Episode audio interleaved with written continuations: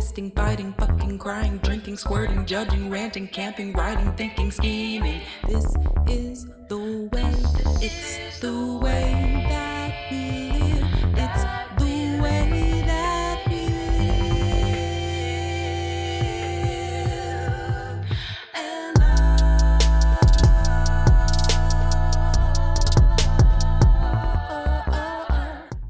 Hi, I am Reese, And I am Carly. and this is To To Ell Ell and and Back. Hi. Hi, Carly. Hey, hey, Reese. How's the weather? At my I'll tell you how it is. at my house, it's, It's hot. hot. It's really hot. Yeah, I live uh, about 15 minutes away from you. Yep, Uh, and it, I would, I, I reckon it's the same amount of hot here as it is there. Yeah, I think you'd be right, and I also like that you re- that you're reckoning. I yeah, yeah. I'm not. I, I've I lived in the South for a few years, but um, sometimes it's just fun to to say things with a more Southern perspective on them, like y'all or reckon. right. And I, it's yeah, fun for I me. Wow, we're really starting off this episode great. With some compelling, with some compelling Wow, uh, chatter. doing great. I will say that the internet connection means that both of you are just sort of like little slideshows. Oh, good. That's great.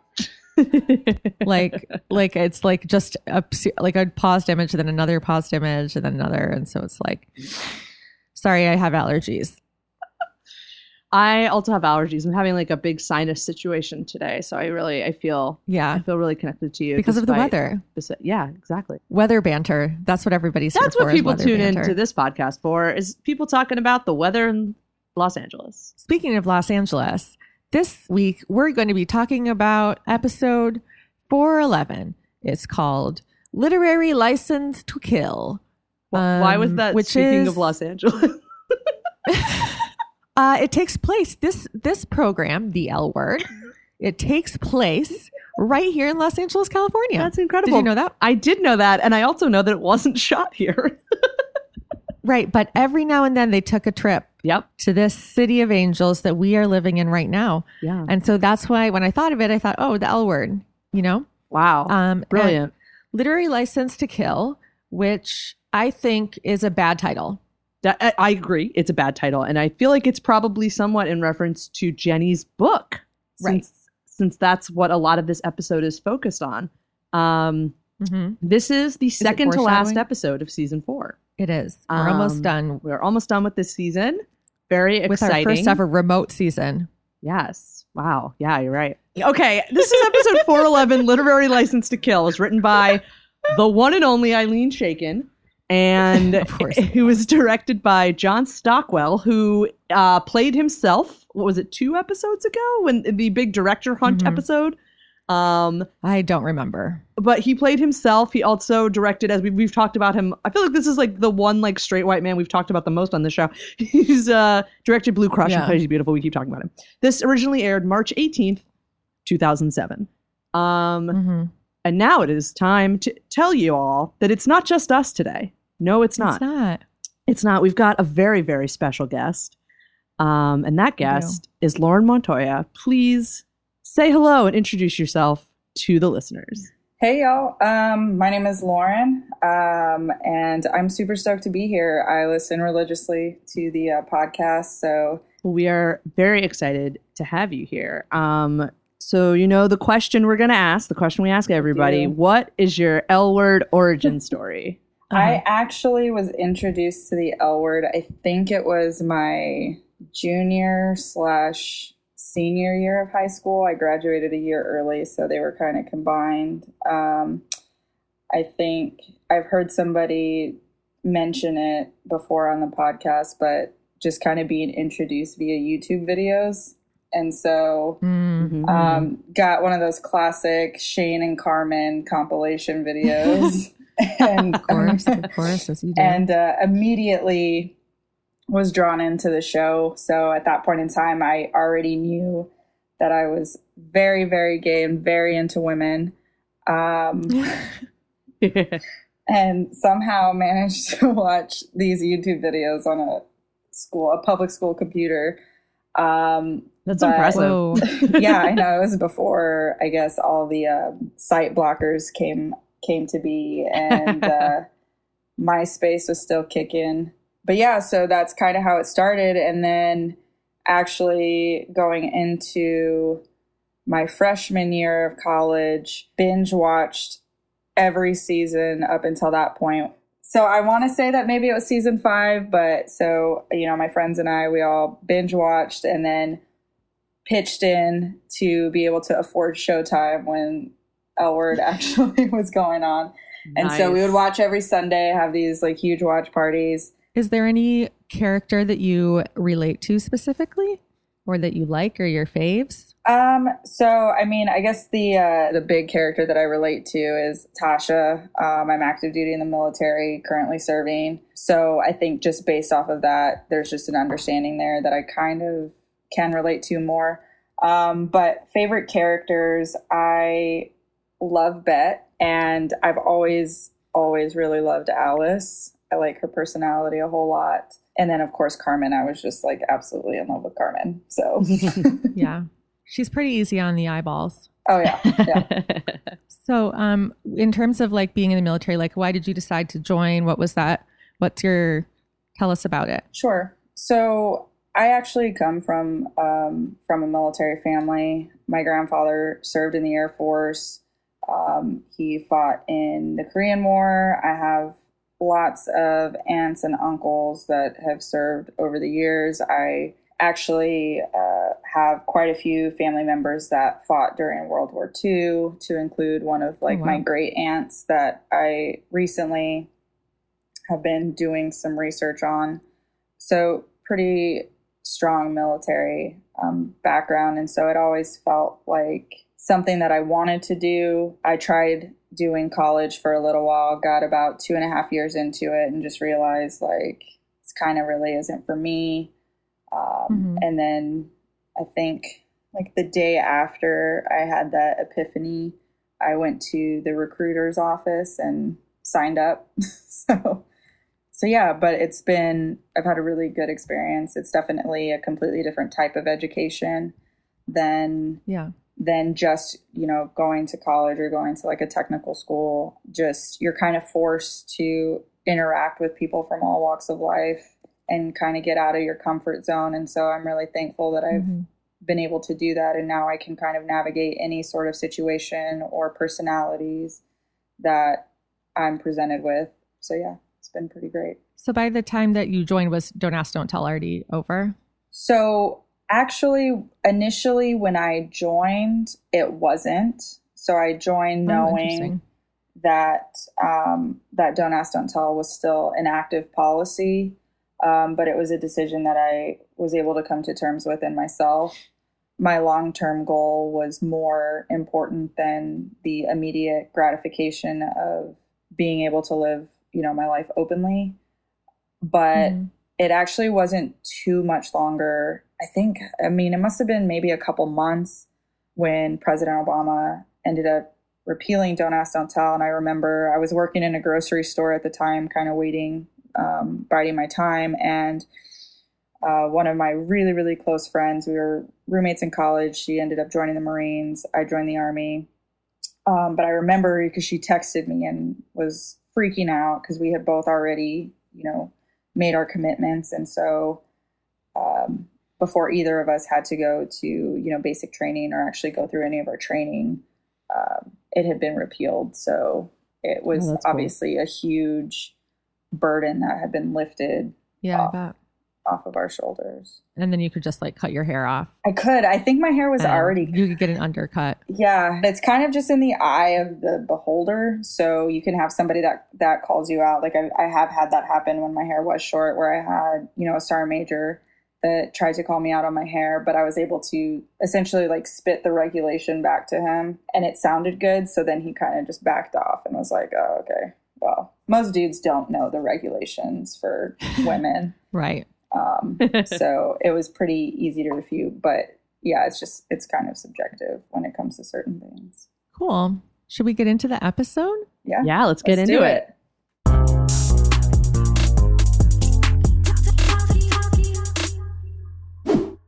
Okay. right. I would like to register an immediate complaint.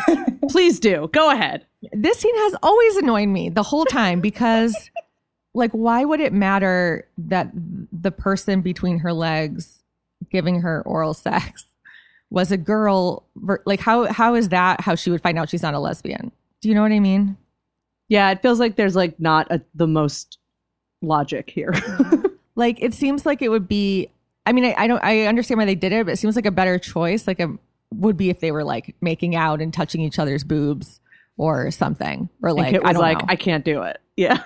yeah also, but it's weird because poppy's not even in the frames I know. And it's also completely forgetting that first of all, people can be bisexual and pansexual, just completely as Uh-huh. per usual Yeah. ignores that whole concept. But also I don't know. I feel like there's a lot going on in Kit's life right now, and it might just it might not actually have anything to do with Poppy at all or who the person is. Right. Maybe she's just like not in the right frame of mind to like be into having sex Mhm. at that moment, which I feel like is probably a lot more likely than anything else. I don't know. I don't want to like Yeah. put, put words into her mouth here. And she is a fictional character after all, but it just feels a little random. it sure does I think my biggest issue that I've always had with this scene is the way that they actually shot it because the way like the yeah it's a the choice film of it or I don't know like the technical term, but it's shot as though it's like a dream sequence.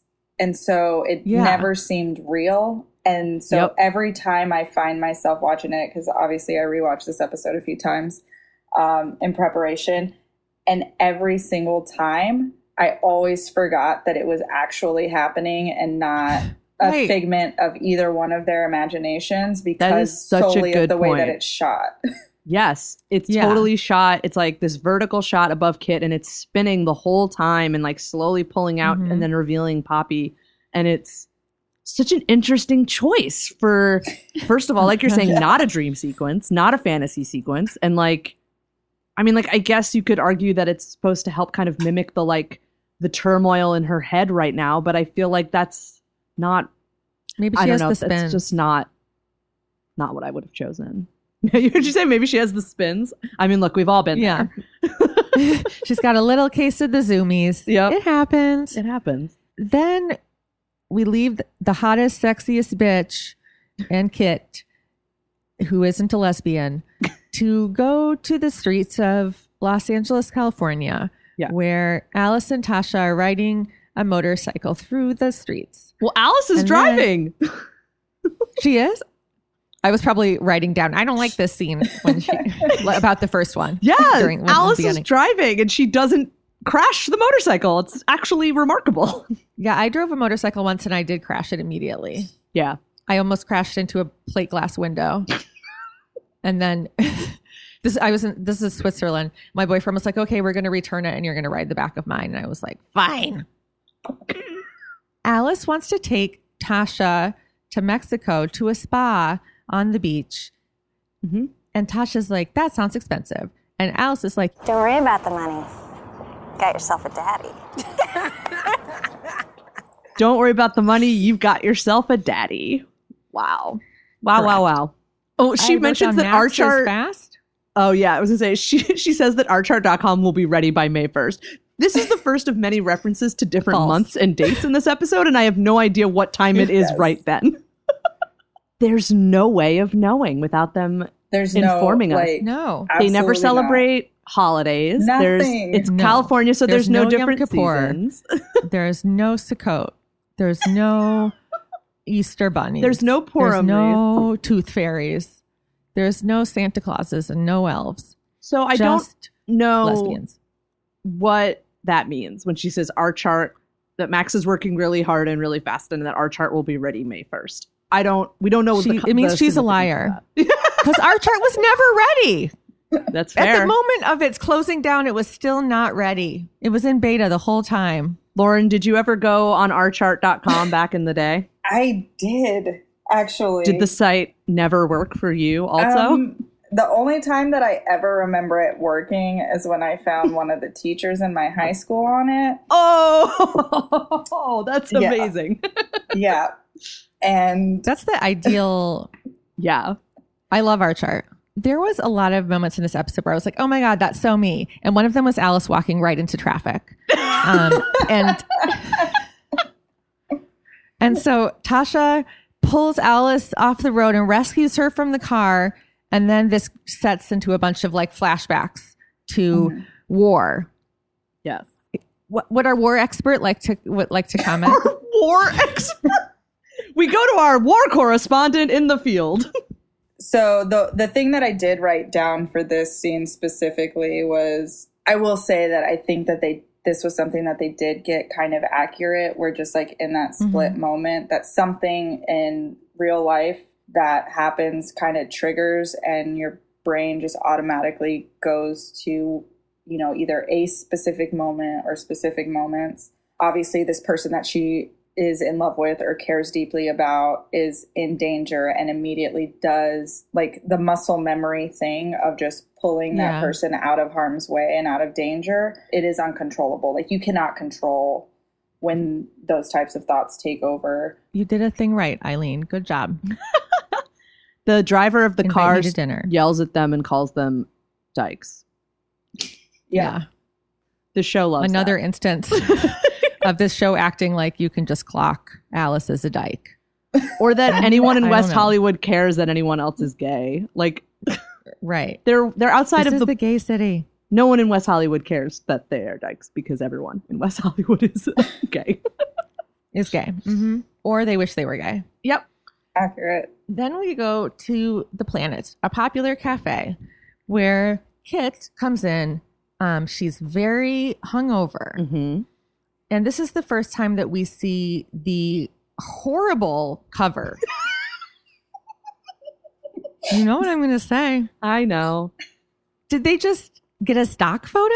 I think so, probably. Yeah. The And cover write of Lay Girls Les? Girls, Lay Girls is terrible. it's And you know why we see the cover? Because Angus is holding it up to the camera and reading it. Why is Angus here? Oh Why is a man here great. in reading this book? great that's literally my comment why is angus still here Why Yeah. is he still here? I feel like they forgot to tell the actor playing Angus to stop showing up to set. Yeah.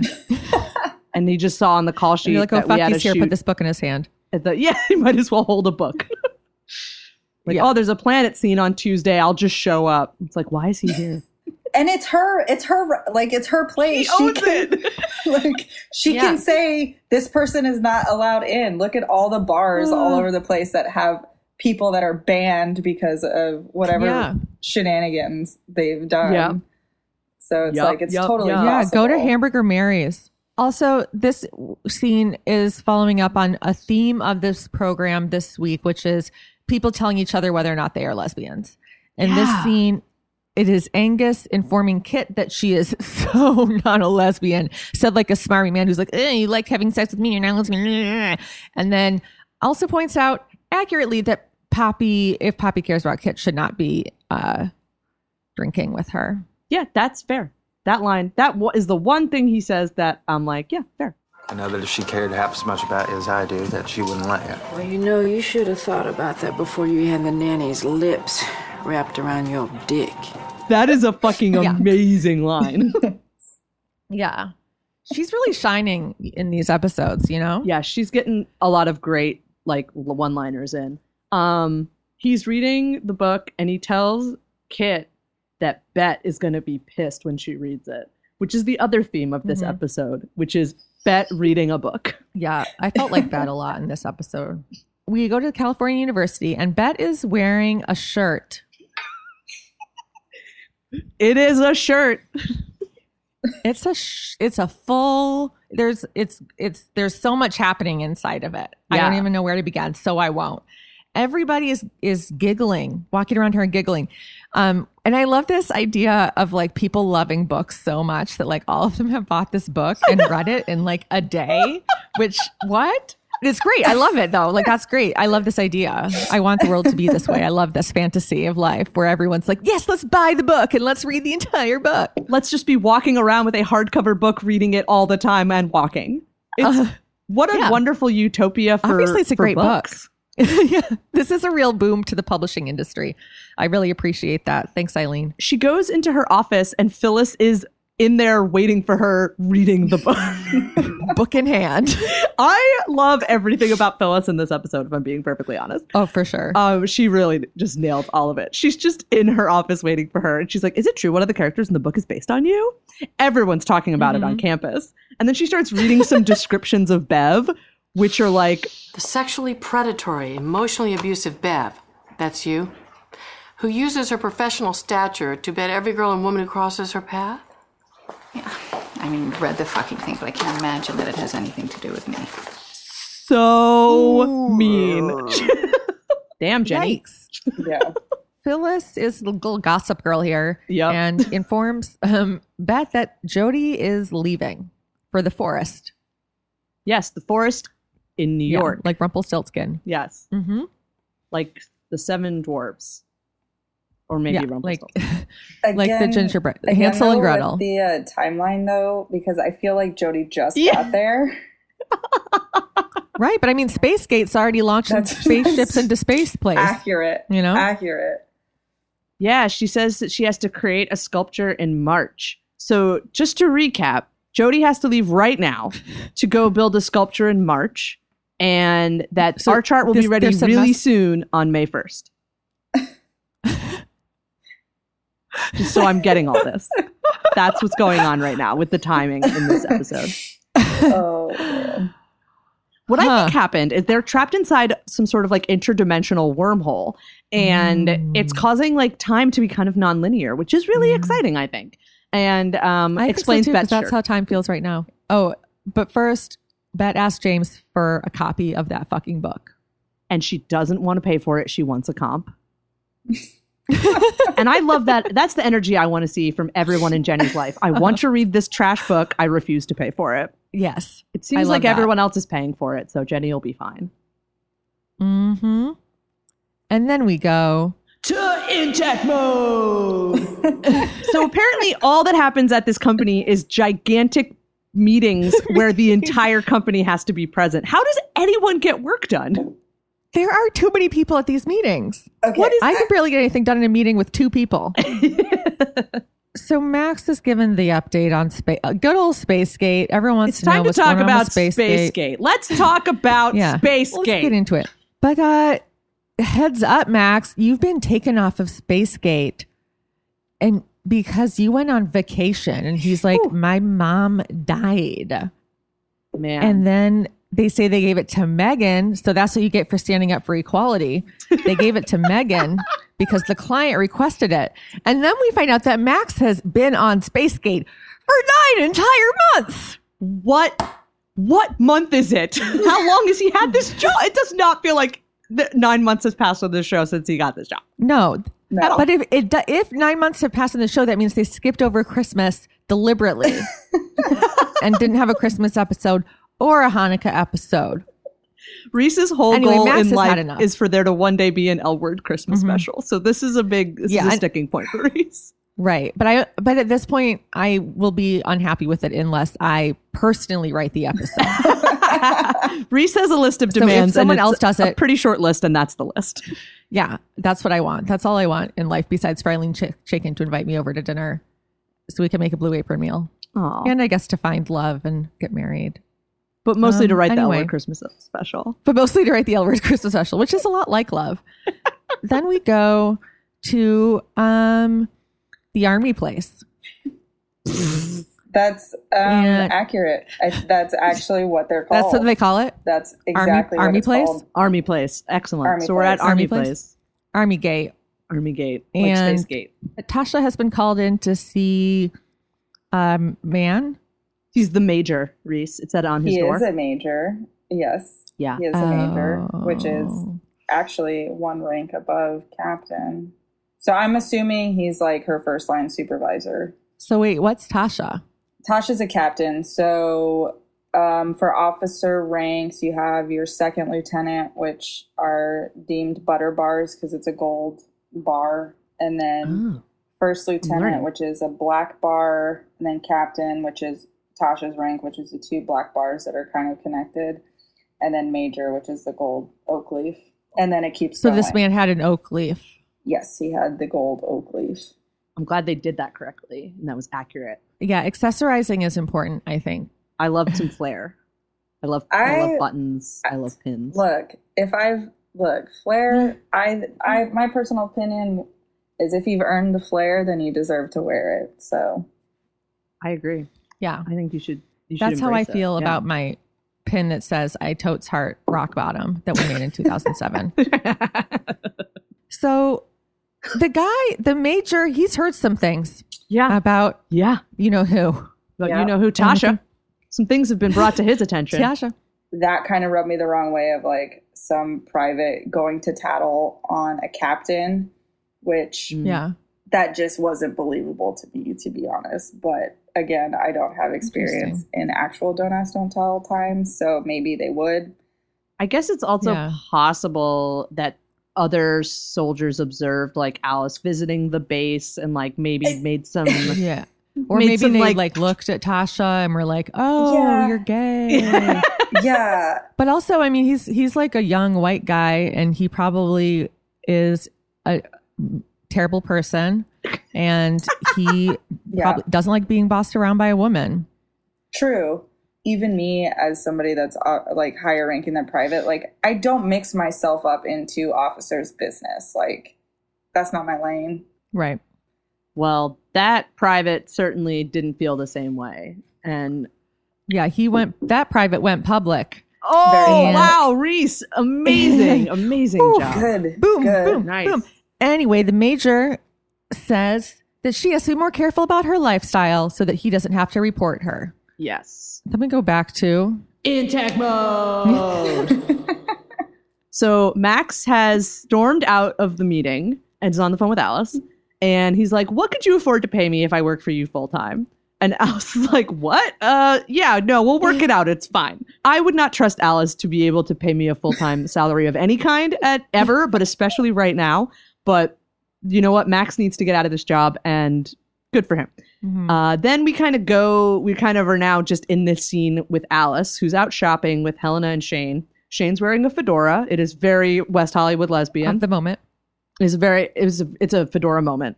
Um, hmm and they're all shopping, and Alice is looking at a watch for Tasha, and Helen is looking at earrings for herself because Catherine gave her her credit card while she's off in Geneva. These are actual things that are happening on this television show.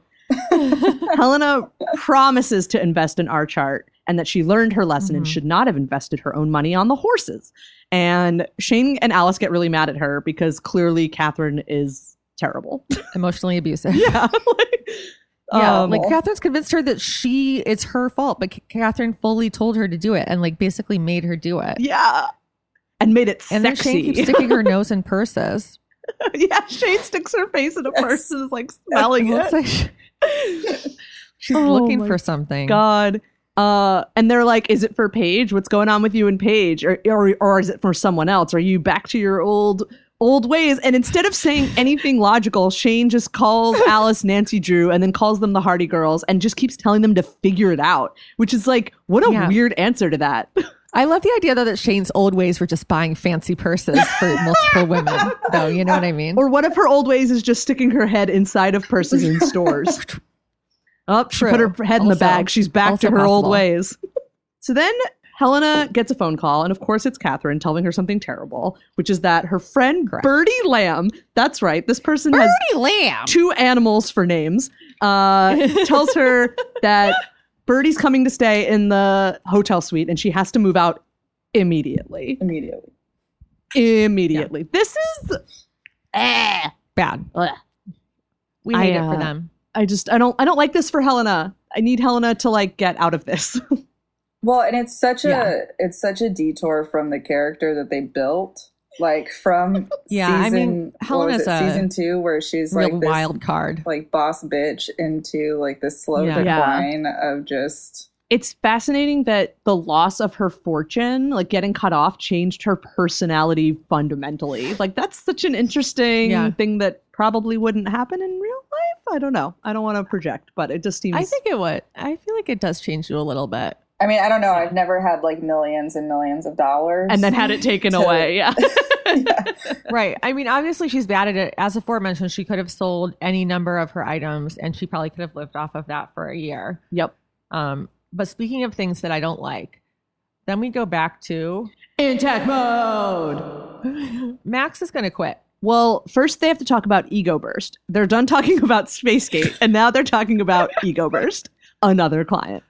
My favorite. Max comes back in, and in the weirdest scene, he just he just starts going around the table saying goodbye and shaking hands with every single person and saying like a Yeah. completely generic like platitude that you would sign in a high school yearbook. It's good knowing you. I've really enjoyed being your colleague. I've learned a lot from you. Thank you for everything you taught me. Wish you continued success. Give my best to your wife and your kid. Yeah. It's there, and there are what seventy five people in that room. The whole the company. only way this could be explained is if Max is carrying some kind of like something in his hand that like that's like a little. I guess we can't make virus jokes, huh? no, uh, too soon. I don't know.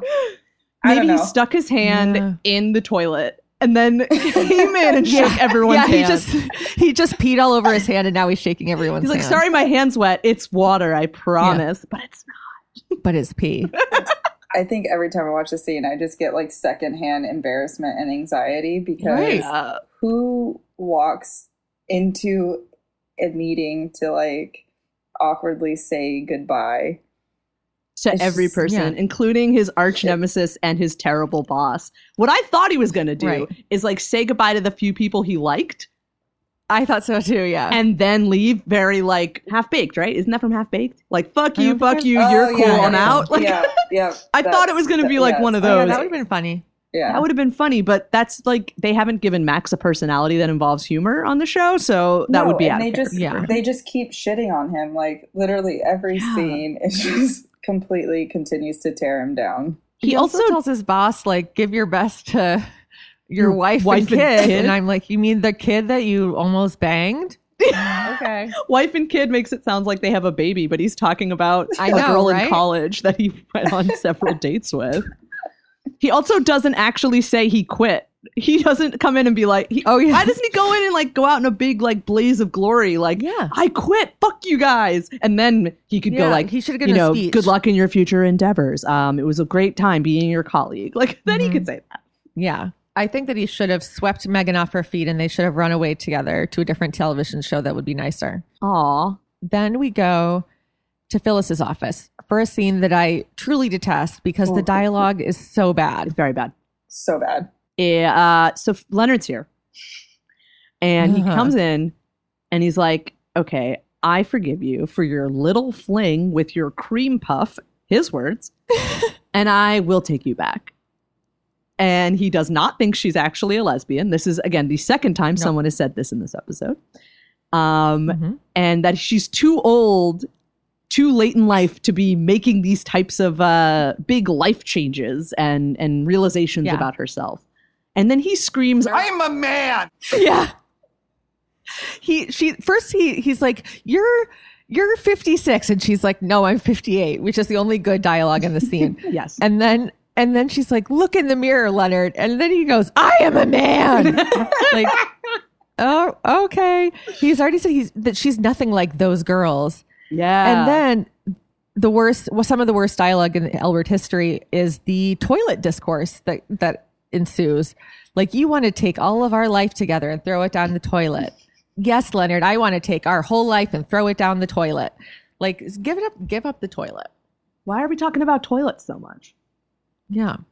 You don't need the toilet. You can end the line before toilet. You want to throw a whole life together, throw away our whole life together. Period. That, that would have been fine. Also, why is he calling Alice a cream puff? no idea. I don't know, but guess what? Now I want a cream puff. Yeah, me too. then the, the scene ends so weirdly where like her assistant or someone comes in and is like the committee is here. And then she's like cool i'll be right there. And then that committee just walks into her office. Like these three random people just walk in like while sh- leonard's shouting at her. I was like what is happening? Yeah.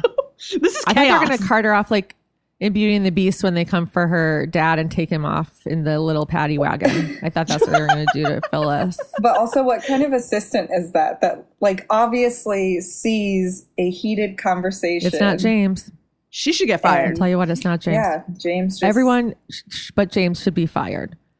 Yeah. Speaking of James, except Nice. not really, we go to Bette's office where some extra peeks his head in, random holding up a copy of Lez Girls and says, Attendance is going to skyrocket, although we might lose a few Christian folk along the way. Lez girls, way to go, Bev. Truly deranged. What, was that? Who was that man? I just, I, I also like. How does everybody know that this is Bette? Only other queer people would have this gossip. First of all, I just want to point out this is like queer specific gossip. This was this would not be at mm-hmm. this point gossip that was like global or even locally stretching into heterosexual communities. Yeah. Have ever in the history of the world has anyone ever gone to a school because somebody who is the dean of a part of that school was in a story in a book? Like I know people go to schools like they want to work with a specific artist or whatever, but like but this specific situation it it literally I makes zero zero percent sense at all, you know? None. attendance is going to skyrocket. Also, what colleges don't have an attendance problem, you know? Like they, like there's plenty of people who want to go to college. Also, In you fact, have to some, some are rejected from the opportunity. You don't just say Yeah, you you're to apply. going. You actually apply to college, and then the college tells Yeah. you if you get to go. So like a lecture series. this is ridiculous. But what's great is that we get the beginning of Bette getting angry at Jenny and just like muttering Oh, angry things to herself, which is fucking great. So fucking Beautiful. unacceptable. It's unacceptable.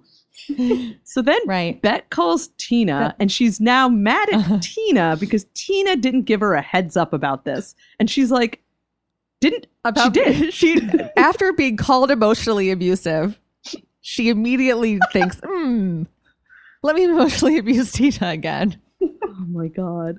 And Tina's And like Tina, Tina's like, it's not you, it's a character. She's like, you're a control freak, also, but it's like super endearing. Everyone loves that about you, which is Yeah. hilarious because Yeah, everyone hates you're that about her. Right.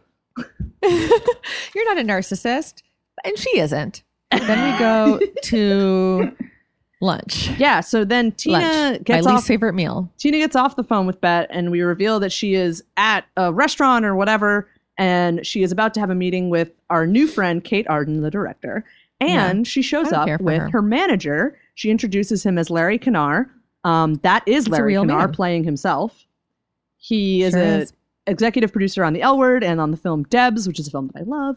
Um, and he Mhm. also uh, he produces and manages, so he is playing himself. and he did a series called DTLA. It was like I think a web series, maybe. It was Mhm. really good.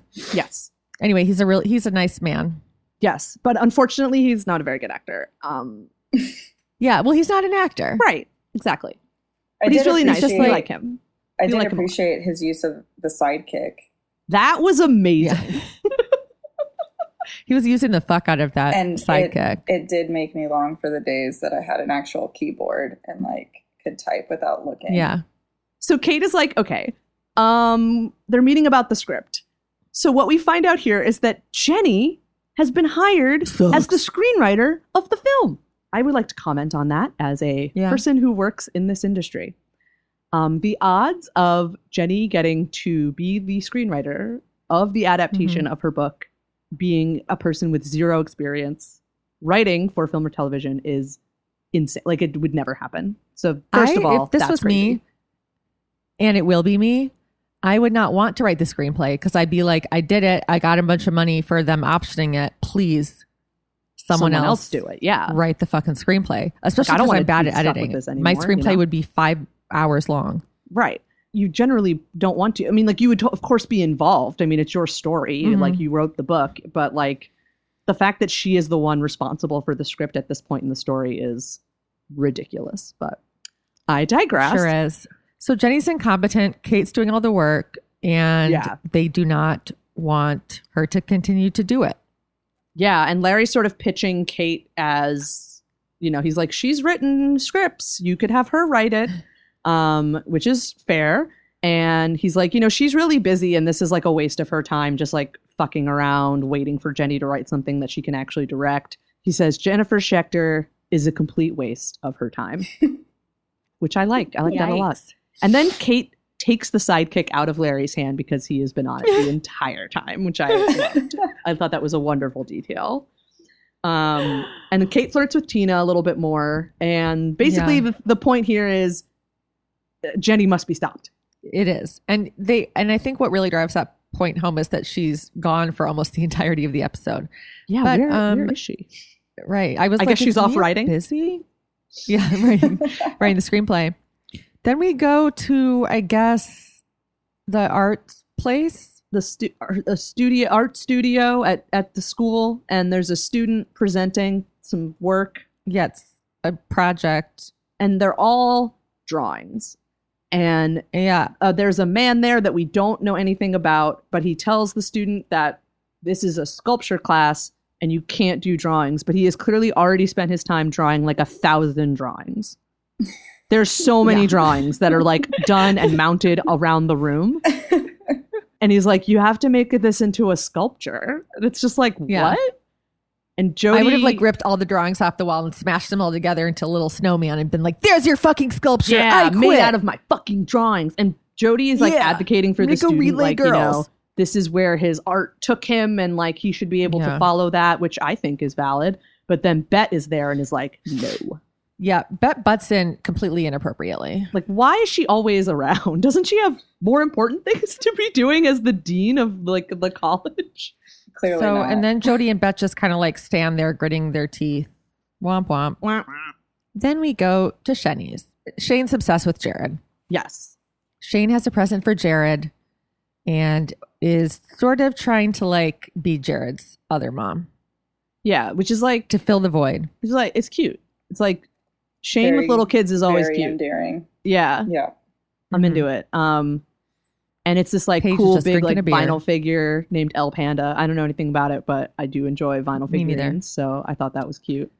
Um, I have a question for both of you. Yes. Yes. Um, would you like to go to the Third Street Promenade to see the disembodied chickens? Uh, yeah. Tomorrow. Yeah. Before Uh, or I have after a- my violin lesson. Uh, yeah, I was gonna say I, I also have a violin lesson, so I guess maybe we go. Can we go Oh, after okay, the if I violin pick lesson? you up at your violin lesson. okay, wait. would What you- if what if we go to the see the chickens in Santa Monica? Okay.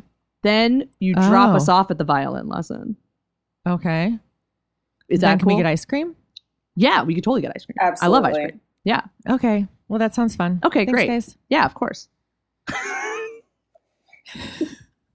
so we're planting the seeds in the scene of like Paige being uh, preemptively sad that she thinks Shane forgot her birthday, which is tomorrow. Right. That's where we're at. So, all right, then. Um, Wow. Reese, I'm gonna still let so you- much more episode left. I know this is such a dense episode. Um, the next scene is one of the greatest worst scenes Oh. in the history of television, of this show, of anything my eyes have seen. Reese, I'm going to let you have this because I know how much how much this means to you.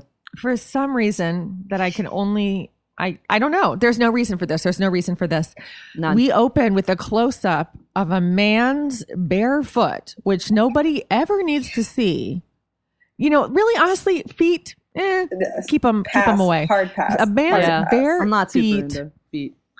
clipping his toenails into a small dish on the coffee table. And like, it's not like this is a shot of the whole room and there's the guy clipping his toenails. It's a shot close up of the foot. And Tina's in the scene. Where's she's Tina? She's way in the back. very far away. Yeah. This is terrible and it's mean and I actually covered my eyes because it is it's like ah there's so many things going wrong. Anyway, uh oh He's collecting the little toenail clippings in like a little like platter dish thing that's out on the coffee table, which ah. I think is just such a classy move. and also he he pulls out the newspaper to read it before getting rid of the nail clippings. I would actually classify this scene as domestic terrorism. I would agree with you on that. This is Yes. Yes, it is. this is honestly it's a miracle that tina no matter how you feel about tina survives the scene She is giggling on the phone. She should uh she should definitely get a purple heart. Uh, in my Yeah, humble definitely. opinion. She should she should get a Purple Heart. She should get an Academy Award. She should get a People's Choice Yeah. Award. Emmy, An SB, eh, give her an EGOT at this point. Every Yeah. give her full EGOT. all of them because for her to have Yeah. not walked out of that house and never spoken to him again after that, that would have been fine. And she stuck around at least a little while longer. And that's remarkable. She's brave. She's very Sure brave. is. I'll give her that. She is very brave. Yeah, I think that we really see her bravery here. Well, also she's reading Jenny's terrible script while this is happening. I mean, she's really like Yeah. suffering. Man, this scene just this story just keeps going. Then we go to I don't know where we are. Doesn't matter. We're in the shed. Grace. Shed. That's the shed? He's really done a lot with that shed, like, the put ever carpeting in it. expanding shed. I know every time it Yeah. cuts into into the shed, it looks like a larger space. So they're cheersing to freedom with red wine. And then, so this is a sex scene. Okay. Um, a few things about this sex scene. First, we learn that Max is getting surgery soon, like in three weeks, he says. yeah, again, Um, what? Why is this Right. not part of the show? Like, I cannot believe this is not even a real storyline on the show. No. Especially after last season when he had the whole queer prom to raise funds for his top surgery and then no one ever talked Yes. about it again. What? Yeah. They're, so they're like making out and it's cute and hot. And then Max doesn't want her to take his pants off and he doesn't feel comfortable. And she's really pushy and it's, Yeah. and really pushy. Definitely uh, uncomfortable. Yeah. There was not, there was um, not consent here. Yeah. Um, and she just icky. kept pushing it. And I do feel like this, again, this goes along with their sort of like transphobic agenda Mhm. where they Mhm. want, you know, to be like, oh, you know, he's like being too precious about his body, basically. And if he just let go and let this girl seduce him, then he would be fine and have a great time. And that sucks. Yeah. Yeah, Yeah, just sucks. the continuation of their invalidation of his identity. Just Yeah. Yeah. It's just, yeah, I got, I got a lot of icky vibes in this scene. I didn't like it. mhm. Over at Bette's house, um, Bette's reading the book and she doesn't care for it. Fuck you, Jenny. It's complete, utter, total fucking bullshit. I wouldn't say that. Never.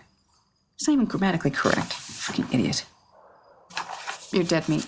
You're just dead fucking meat, Jenny Schecter. Just classic Correct. moments. Classic, classic Bette Porter Classic. moment. We love it. Love it so much. Then we go back to Henry's, where um, I don't know what has happened to the toenail clippings, but I'm glad we don't have to look at them again.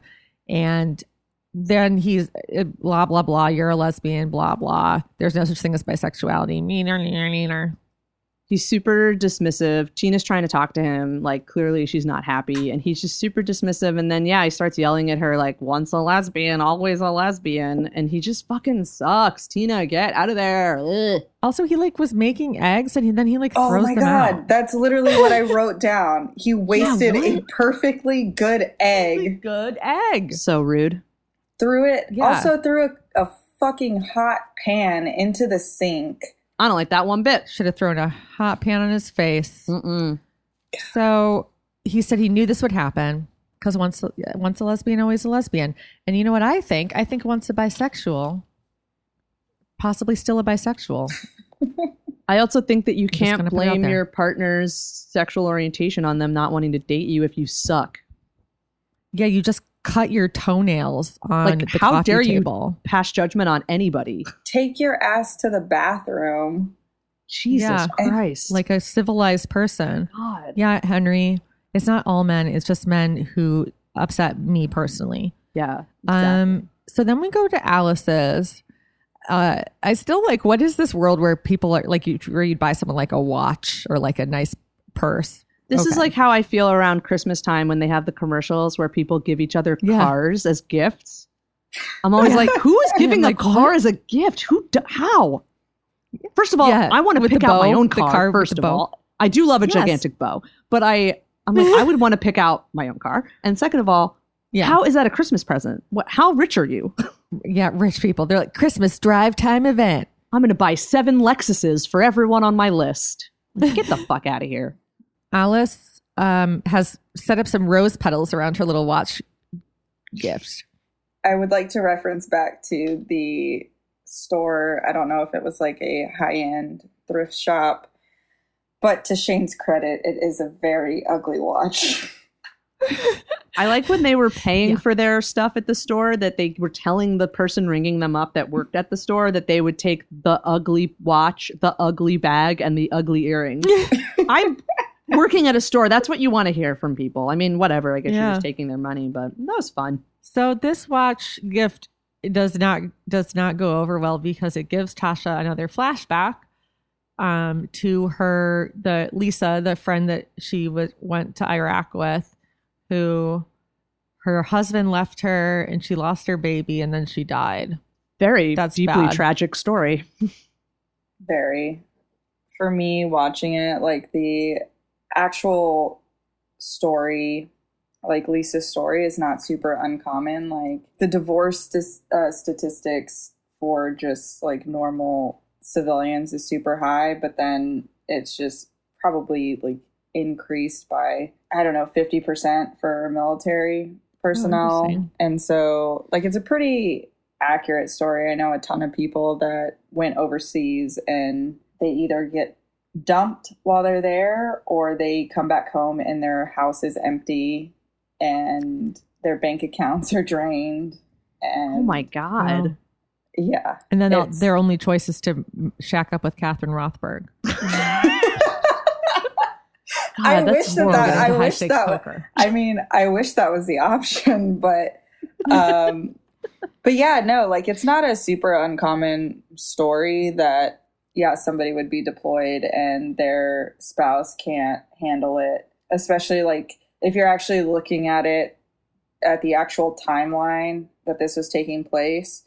So what I think this year was the year this season came out was what like 2006 or 2007. 2007 so that was like Yeah, right at the height of the surge so tons of um, military personnel in iraq in afghanistan deployments typically at that point in time were like 12 months but could go anywhere upwards of 15 16 months and you just get extended there and you stay there and so you know it takes a super strong person on the other end to be able to you know go through that uh, with the Mhm. military person and so i will say like for all the things that i do think that they got wrong with tasha's character again like that was Mhm. something that is pretty accurate of just being like i can't do this Yeah. so one of the things that I do feel that the show got wrong is like they built Tasha's character up to be this like morally upstanding character and like believes in her values, lives her values. Yeah. And so I just don't believe that in the amount of time that they that her and Alice had been dating up until that point that they wouldn't have had any sort of conversation about her struggles or even just bare minimum military. Yeah. Yeah, it's like it's unclear how long they've been dating, as we know, because time doesn't exist on the show. But the fact but that like Spacegate. Spacegate, but with the fact that like there's so many things that Alice seems to not know or get in this episode. Not e- like even the Mhm. scenes that come later, like Yeah. it just feels Yeah. so ridiculous. Like Yeah. So the next so the next scene is at the army base. yeah, And Alice basically shows up at the at the army base. She's like waiting outside in her car. Tasha comes in her motorcycle. Alice is like, "Hey, we need to talk." she's just like strutting around in her cute dress in front of all of the other soldiers, and Tasha's like, "Why?" Why the fuck are you here? Like, get the fuck out of here! Like, oh my god, I could get Um, investigated for like all this shit that is you being here. so Yeah. huge problem for me is how the fuck Alice still keeps getting on base because I I I'll go out on a limb here. I don't know if either of you have been on an army installation or like a military installation, but you have to have your a military ID or somebody in the vehicle with a military ID to get on the base. And if you don't have that, then you have to go to that visitor center and basically they run a background check. You have to actually know Wow. somebody, which obviously she knows Captain Tasha Williams, but like Yeah. it's sort of like just the Magic Castle. it's ju- it's actively like it's so inaccurate that I still cannot get over how many times Alice has been able to get on this base right. with with Like, no by credentials Yeah. whatsoever. Yeah. And that she was just lurking outside. I feel Just like someone might notice. I mean, Yeah. isn't that I I again In I don't bright know blue very much Mini about the military, but I but mean, I feel like people in the military are trained to like look at people who are notice things, to notice things, to notice that there's a girl lurking in her car. I mean, she's very so like so civilians do work on most bases. Like it's not all military people, but she sticks out like a sore thumb. Like Yeah. She's also Mhm. very dressed up. just Yes. She could have worn camouflage if she wanted to to blend in. that's true. yeah. Wow. Uh, nice, Reese. You're really that's crushing it today. And then, like, outside Right. of that, like her complete lack of respect for Tasha and Tasha's life and Ta- what yeah. Tasha's do. Like, the fact that she, like, Tasha's like, you have to leave. And then Tasha is, like, forced to be like, I could get investigated for homosexual conduct. And then she keeps trying to Yeah. talk to her, even at that point in the conversation. Yeah, like it's and also here's another thing. You shouldn't go to your to your partner's workplace Thank even if they just work at the planet. Like Angus, you should not if your partner won't talk to you, Yeah. you know what? You're going to have to sit it out. You're going to have to sit it out. You're going to have to wait until they want to talk to you. You can't just go to their workplace. No. My ex-boyfriend Scott who used to do that to me at the macaroni grill, you can't do that. Okay? Would he get the crayons and draw on the uh, tablecloth and be like, hey, Reese, I need to he talk would to leave you? me notes. Yeah. he would leave me notes on the tablecloth. Yeah. But not because, not to continue, not to continue a personal conversation during work hours. That's the, that's the, Yeah. that's the thing here, Yeah. you know?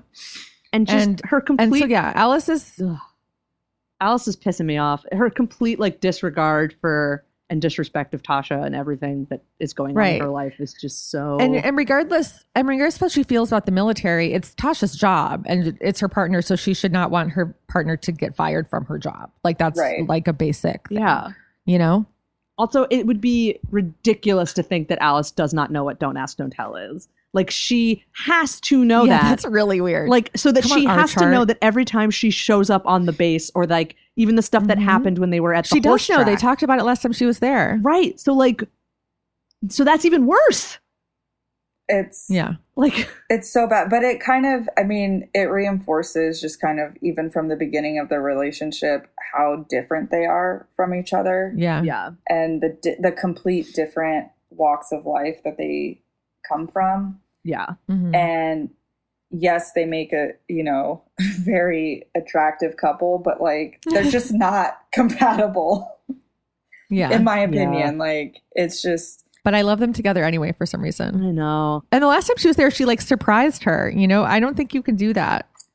yeah no I mean, Speaking of workplaces, then we go back to California University where attendance is surging because of Lez Girls. And we are in the kitchen, which is It's a narrow empty little except for. Bette and Jodi. Jodi is chopping up a little orange. Um, Bette's going to make some coffee. Can uh, Jodi use Bette's milk? Yeah, she can. Wow, what a necessary scene this The was. like Nice colors. we're gonna meet a new character, everybody. Welcome to It's Molly. a new character. It's Molly Kroll, daughter of Phyllis and Leonard, and real life daughter of Cybill Shepherd. Mhm. This is Clementine Ford. Welcome to Yep. the show. In this scene, I related to Molly because when my mom came out, I was like, no, you're not a lesbian. And I was really mean. And then I became a lesbian. Sorry, mom. Well, However, my mom came out in 1995, 96. It was 96 or 97. I was 15. Molly is in college. She should know better. Molly. yes, she should. It's funny because, like, I Yeah. don't, did they even, I don't know if they knew at this point that they were going to have her become a character Yeah, on the show, like, you know? This might have just been like a cute stunt casting of like her real life daughter, who's also an actor. But they, I don't know that they at this point knew what the the journey would be for this character, or if this character would even recur. You know. Um. So the anyway, the point of this scene is that um Leonard told Molly what what Phyllis was like doing and that she's gay now and wants to leave him and she's like yelling at her and she's on dad's side. Who's to take care of dad? And I was like, um dad Yeah, should take care of himself. This is upsetting. Yeah. That's what Phyllis said too. She was like, he's a grown man. I'm not a nursemaid, Yeah. you know? Valid. And I was like, yeah. and My note here is, oh my God, such I'm Molly. Sad like, face. such a low move on Leonard's part. like not letting yeah, Leonard's lost his banana. yeah you can't you can't out kooky. your partner to your kid you gotta let your you gotta let phyllis tell her herself that's fucked We didn't even we didn't even talk about how he says that he that that they are re, like he has some sort of gender role anxiety, like that because Phyllis is leaving him for a younger woman, and that should be his job. Like he's obviously yeah. really upset that Phyllis is more successful than he is. yeah he's like Um, i'm the one that's supposed to have the midlife crisis and date a younger girl Yeah. or whatever which is what And it's like good luck with that personality. Yeah. Then um Paige picks up Jared from his violin lesson Which from his actually vi- contradicted Shane's original plan that she It did, it was going to pick him up from the violin lesson and then take him to go see the chickens. yep Maybe he has daily violin lessons because he's like a, a maestro. maybe You never know with these kids these days with their uh, string instruments. she's like Um, let's let's go out for dinner because it's my birthday and he's like oh mom i forgot it's your birthday i'm like oh god Mm. Let's go to the Olive Garden. if it was my birthday i would have suggested we go to the olive garden because when i was younger Correct. and growing up i every year made my parents take me to the olive garden for my birthday and i would get chicken parm with a side of linguine and then i would get a slice of the new york style cheesecake and salad and Mm, breadsticks good and, choice. and that was my Yeah. birthday dinner every single year I already told the story in this podcast of when we blindfolded Lauren, put her in my then girlfriend's truck, drove her to the Olive Garden for her birthday. Told, would not tell her where we were going, and then walked her in, and then took off her blindfold, and we were like, "We're at the Olive Garden," and she was so excited. But she was also mad the entire time. She was like upset that she didn't know where we were going. i would also have been mad that i I was would have being i don't like surprises kidnapped. yeah Lauren, you loved it. Oh, hey, Riese is definitely right. It was one of my favorite birthdays, and I got the tour of Italy. Okay, back to the podcast. Jared wants to go to dinner at that place with the great french fries, which of course is the planet. Yeah, this is the first time hearing of these French fries, though. I would like to try It was them. the pear polenta tart that yeah, I wonder how much the fries cost if the tart costs $3 million. I'm going to say thirty six dollars. Expensive fries. Those are like hotel fries. Then we go to Bette. Yeah. And I actually Beth- love this in this scene. scene. I I related to Bette. I wrote, oh, um, I wrote, wow, I'm Bette. And so Tina's like, well, you're like a control freak. And then Bette's, Bette immediately gets defensive. Yeah, I know. it was perfect. She's like, no, I'm not. That's how you get shit done. and then Tina points out a bunch of stuff that's totally true. She's like, Yeah. you think your needs are more important than everyone else's. You think your work and your ideas are more important, and you're more important and involved than And that you're smarter than everybody. And these are all true Yeah. points. These are things that are true about Yeah. Bette. It's but clearly. also, how does how does Bette not know that she's a control freak? I know. I was gonna say it's clear. No, Bette didn't know any of this question Like mark. she That's didn't right. she didn't get to be the dean of the what the art department at California University, whatever. by not Like being Carly a control University. freak. right. I think it's like you don't, but you don't know which part because sometimes people find parts of your personality charming that are not. So you're never sure what exactly is it That's about you point. that makes That's you unbearable. You Yeah. know, I'm thinking about that all the time. yeah. So Um, then Tina's like, "Well, I'll take it over the safe, boring man I've been seeing any day," which is great.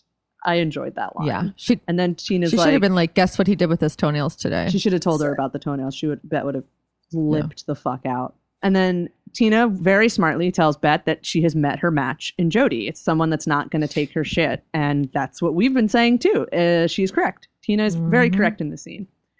Um, I actually really like the scene. I really liked them just like having a really like real conversation with each other. I thought Yeah, it was liked it it was nice. Um, and then Bette uh, asks her about Kate Arden and kind of like po- like teases her a little. Um, and Yeah. which made me remember little extra. uh, Tina definitely has a type, yeah, she like does. like a physical type, hmm Yeah. which I think is she does. is funny. And then It's uh, someone who talks over her. yeah. well, physically, they have long dark hair and they're very pretty, and then Uh-huh. they are very Yeah. overbearing. Yes. And then Tina says what so many have argued on this very podcast, which is that I think you met your match in Jodi. She's as strong as you are. It's up to you. Can you handle it? which is correct because we've said the same thing and we are never wrong. Bette, clearly evidenced by this scene, Bette doesn't really get her own shit. Like, clearly Jodi has been through like therapy and is like an evolved, emotionally mature Yes. person who can like communicate effectively. And Bette is like not that person. Like, no, she's Yeah. she has not found the therapist that has been able to break through. yeah, she has not. It's not Dan Foxworthy. Not not Mhm. Dan. She has this uh almost the same exact conversation with Tina in uh Gen Q 10 years later. Oh my God, you're right. She does. No wonder Tina moved away. So I it can't really keep hasn't having. I can't in. keep telling you your faults all the time. You have to actually listen. Yeah. Maybe write them down. I don't know. Yeah, literally almost the exact same conversation. Yep, that's fair. Uh, the scene ends with Tina realizing that she now has to fire Jenny, and Bette offers Yeah. to do it for her. Which nothing would make me Oh, happier than watching Bette fire Jenny from Yeah. Tina's movie. Yes, I I wrote I would love to see Bette I would pay Jenny. good money to see that. Yeah. I absolutely. I would would- pay good cameo money to just yes, watch like that. Clementine Ford money. Yes. I would pay for Bette to fire me, I think. Oh. Oh. yeah. I would yes. actually. I would pay You know? for that. Ooh. Yep. Yep. Roast me and lay me out. So we go to the planet where the gang's all there. They're all hanging out. Everyone All looks chaos. cute. Kate's there too, part of the gang now. Shane is wearing a full sequin shirt though, and I didn't care for it. I mean, okay, that's fair. But this is this the first time ever that there's been a big event at the planet and no one had any scenes where they talked about how tonight was the big gold Goldfrapp show at the planet? Are we going? Who's all going? Are, are we get what time are we going? Because they couldn't talk about it because it was a surprise. Oh my god, what it was a surprise. So Paige and Jared show up and Paige sees them all hanging out without her and like is like, "Oh, maybe we shouldn't be here. It's like a special event." And then Kit's suddenly Yeah. there and she's like, "Oh yeah, I've got a table for you." Because Shane set it all up because Shane did not forget Mhm. Paige's birthday. And clearly Jared was in on it too and good job Shane. Yeah.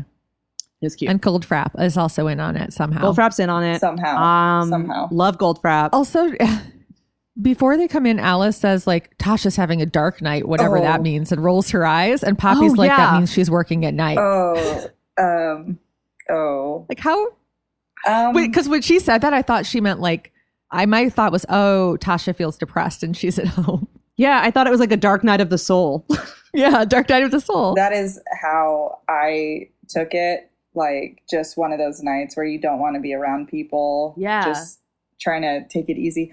Um, that's not a thing.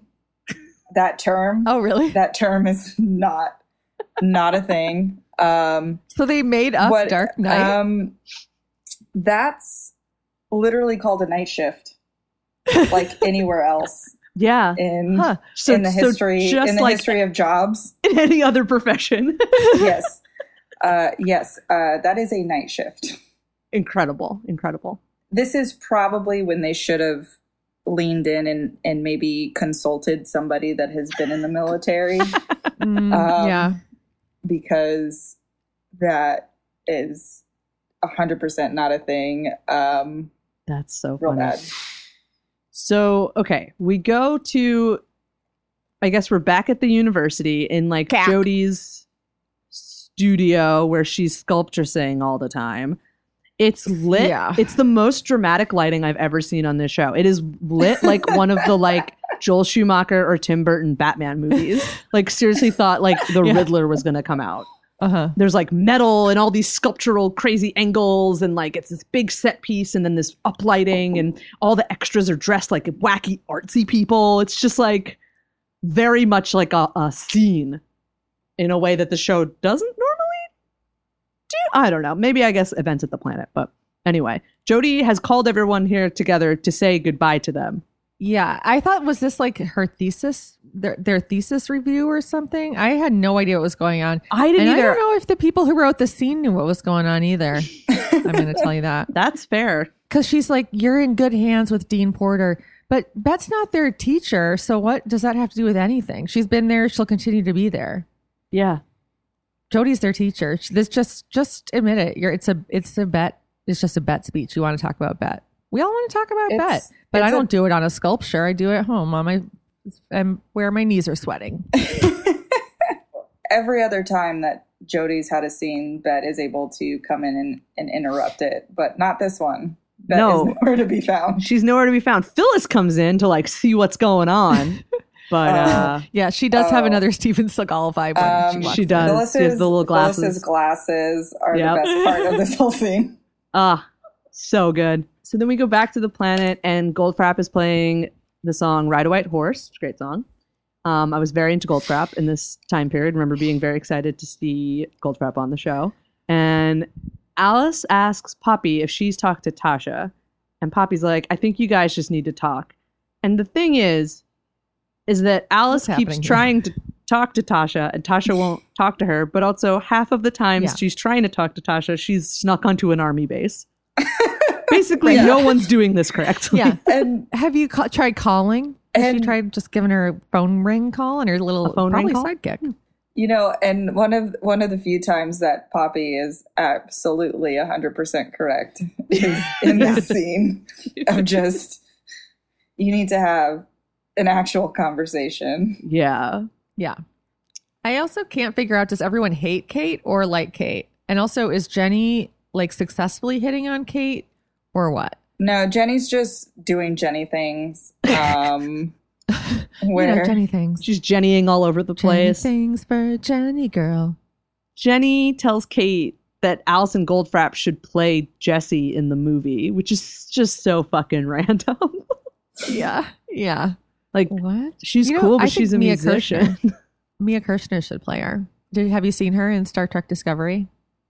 she's Mia on. Kirshner? She's on the new Star Trek. Yeah. I didn't know that. That's cool. Yeah. Check it out. Yeah. Anyway, I think she'd be a good Jenny. I think she was Um, great in not another teen movie.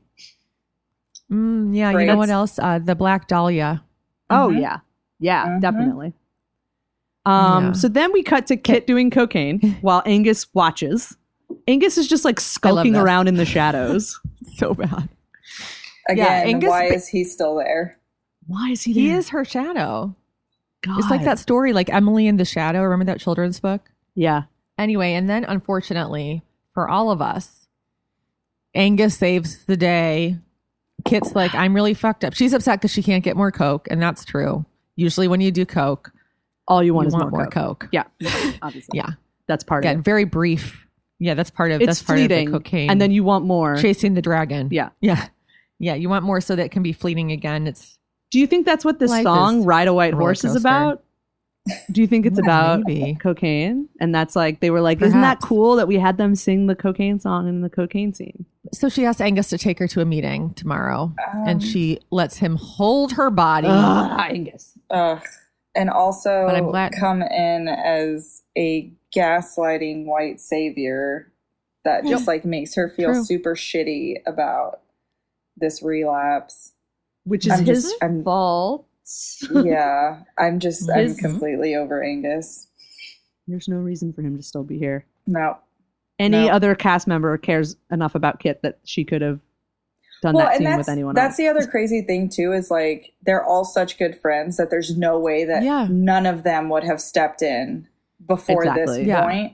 like maybe Bette it's been what 10 space Ten- gates since they Yeah. last spoke That's a unit of I mean, time. fucking Literally go down the list. space like, gate and a half Bette, Papi would take her Shane, Tina, Yeah. Ale- like, not Papi, Alice, I don't Papi, who's right like now. in love with her. tina tina would take her tina would be like yes kit wants to hang out with me again i'm back in the family she'd be so excited you know Fuck off, uh, Angus. goldfrapp says happy birthday to paige Great. um, and paige is so happy so happy. she can't believe that shane pulled this off Shane pulled it off. just wait her till she sees the purse wait till she sees the purse Disgusting purse. so then we go back What to. if it has a hamster in it? Maybe she was trying to find hamsters because when she was sniffing all the purses. do you think that's what she was looking for? Was like an animal? Yeah. Mm. Yeah, like a hamster or a banana. Yeah. Okay. That that track or both. Just a thought. Maybe that's how Yeah, you lure hamster the eating a hamster banana. into the ugly bag as you put a banana in it, and then the Exactly. hamster's like, "Oh shit, awesome! I was hoping for a banana today," and then the, it goes in the bag, and then you buy the bag after you stick your face in it and see the hamster eating the banana, and then you wrap it and you take it to the planet for the surprise party, and Goldfrapp is like eating a banana on stage, and it's like a whole cool thing. And then and then a little Full hamster circle. crawl right little trickles right over your tiny feet. Mhm. over and then there's a hamster feet. loose in the planet during a big max capacity concert, and that's a whole other episode. Then we go Oh, I love back to this show. school. I know it's so much fun. Then we go back to school where Bette is like looking for Jodi, and Yeah. Phyllis is like, "Oh, I think she left." And then Bette finds Tom, who's packing up all of Jodi's stuff because Jodi's on a plane. So first, she says the iconic line. I know you think I'm the asshole of life, but she's not responding to any of my messages. So Tom's packing up all of Jodi's stuff because she already left for New York. She's on Yeah. a plane. So our final scene of the episode starts with Bette sitting amongst the sculptures. Uh, Goldfrapp is playing another Yeah. song, and we go Mhm. to Alice's apartment where Alice is asleep in her bed and Tasha is like standing there watching her sleep. I thought that Alice was Jared at first. like a really amazing Jared scene was going to end the episode. Yeah, I was like, I don't remember this. And then I saw Tasha sitting there stone faced, and I was like, oh, okay. I guess it's Alice. Um, and then Alice wakes up. Mm-hmm. Leisha really does her best to maintain the like I just woke up thing throughout the scene, and it like it it it has middling success. And Tasha says she can't accept the watch because um it reminds her of Lisa, who got a watch from her husband, and then explains like how he left her and took her daughter. Alice is so awful during this scene. It's She's like, what? So I'm sure she got her daughter back, right? And she's like, no, Lisa's not coming back. Like, Alice doesn't seem to be processing any of this information. She doesn't seem to care. She doesn't seem to be interested. It's so Yeah, weird. for somebody that has wanted Tasha to open up so badly. Right. When she finally does, it's not there. If I told someone that my friend died and they didn't even seem to process the information, Well, and and then also We too, break like even if you're woken up in the middle of like REM cycle sleep, if somebody is like opening up to you on that level, you immediately kind of come to and you're like, oh, this is important. I'm gonna pay attention. And then we end with the Tasha with the news that Tasha is her unit's being mobilized back to Iraq and that they leave in two weeks, Um, which is just holy shit.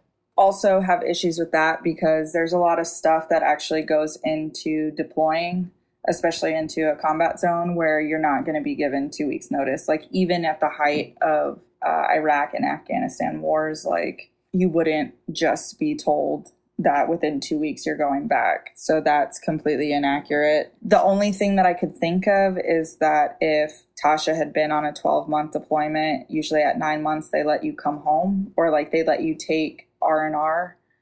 Um, and then she might have chose to come back to the states, but that's usually only like two weeks long. Which I guess in this universe it could be two weeks that she's been there. yeah. Who Um, knows? but um but that part's just like super inaccurate because there like i said there's a lot of stuff that actually goes into your pre-deployment Mm. and so that's just not actually logical at all Well, Well once then. again, we've been fooled by our television into believing things that aren't true. yeah, that's the episode. There's like a very abrupt end to that scene. Like she like tells Alice the Mhm. information and then it like immediately cuts to black. Like it was I thought it was like a very Right. ab- abrupt end. There- Yeah. yeah. there's no there's no closure to it at all whatsoever Like they don't linger on either of their faces. It's just like she says it and then it's like credits. I was like, "Oh, okay." Yeah. Yeah. speaking of being duped by television the one thing that i do have to go back i think it was four episodes ago when alice initially comes onto the base for the first time and they get on the super secret club helicopter to go oh, I thought of a name for it. It's the Don't Ask Don't Telecopter. yes yes I know. I wish I had thought of that a few weeks ago, but here we are. Whoa. Um, Yeah, I know. so I'm pretty they funny. get they get onto the don't ask don't telecopter um number one i have never ever found that many lesbians in a unit or really? even or even just like I thought girls that, that's are what- interested I thought it was like, all gay. Like women interested in women at all like usually there's like one other What? and it's hit or miss on if you're friends or not Like, and so to have an entire helicopter of like six is unfathomable in my opinion. Um, and then to get a civilian onto a military helicopter, Uh huh. that would not happen in a day. It would not happen in weeks. It would take months to get any sort of approval on that. Even for a sky tour of Los Angeles's most beautiful beaches and building tops. Even even for that. Even for a tour of the best B-roll Shutterstock had to offer of Los Angeles, California. I I wish it was that easy. Talk about a good first date. well, I prefer a hot air balloon. Oh, that sounds fun. I prefer to remain um, on the ground at sea level.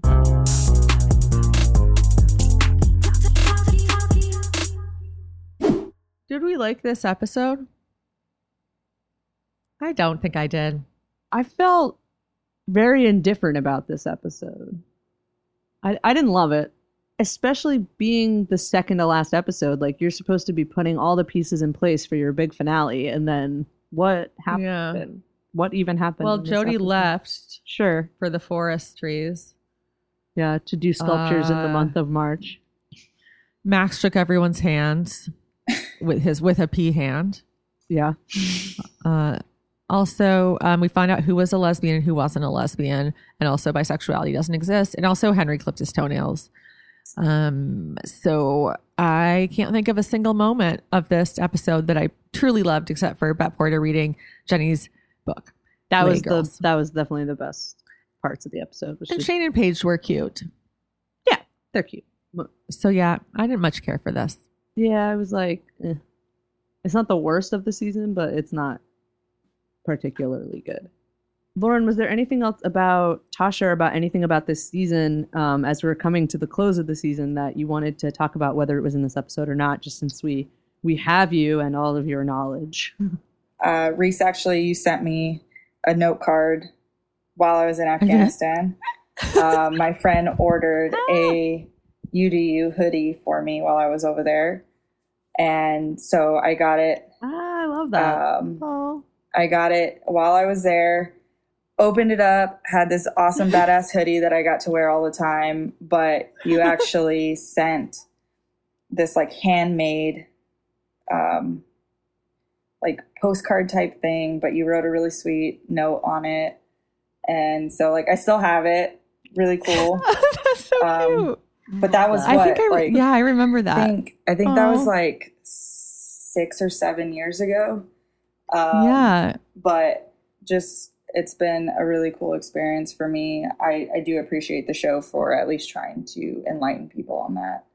Thank you so much for for being on this episode. It was uh, awesome to have you. You know, I appreciate it, um, especially as somebody that has read Autostraddle for over 10 years now.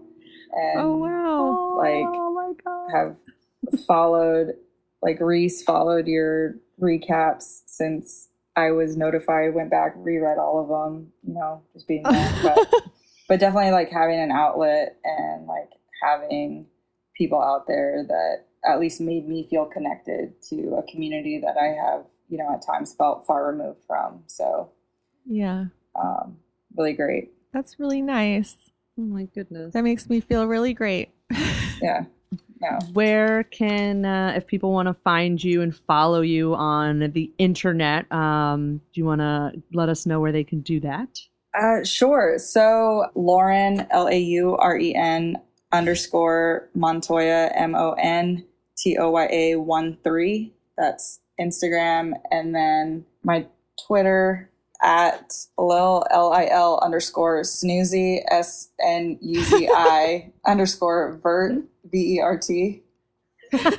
um, I mostly am just on Twitter for memes and just funny commentary on the world. I don't post too much. I retweet a lot. Oh, actually, if people do want to follow, um, follow something. So I am part of a um, nonprofit organization called Team Some Assembly Required. It's composed of adaptive athletes. So um, folks that are missing limbs that go out and compete obstacle course racing, Olympic lifting, um, marathon running, all of that. I'm an amputee myself, and so go out and kind of just shed light that we, you know, folks don't really like the term disabled. Like we're totally fucking abled, and we go out and we crush stuff.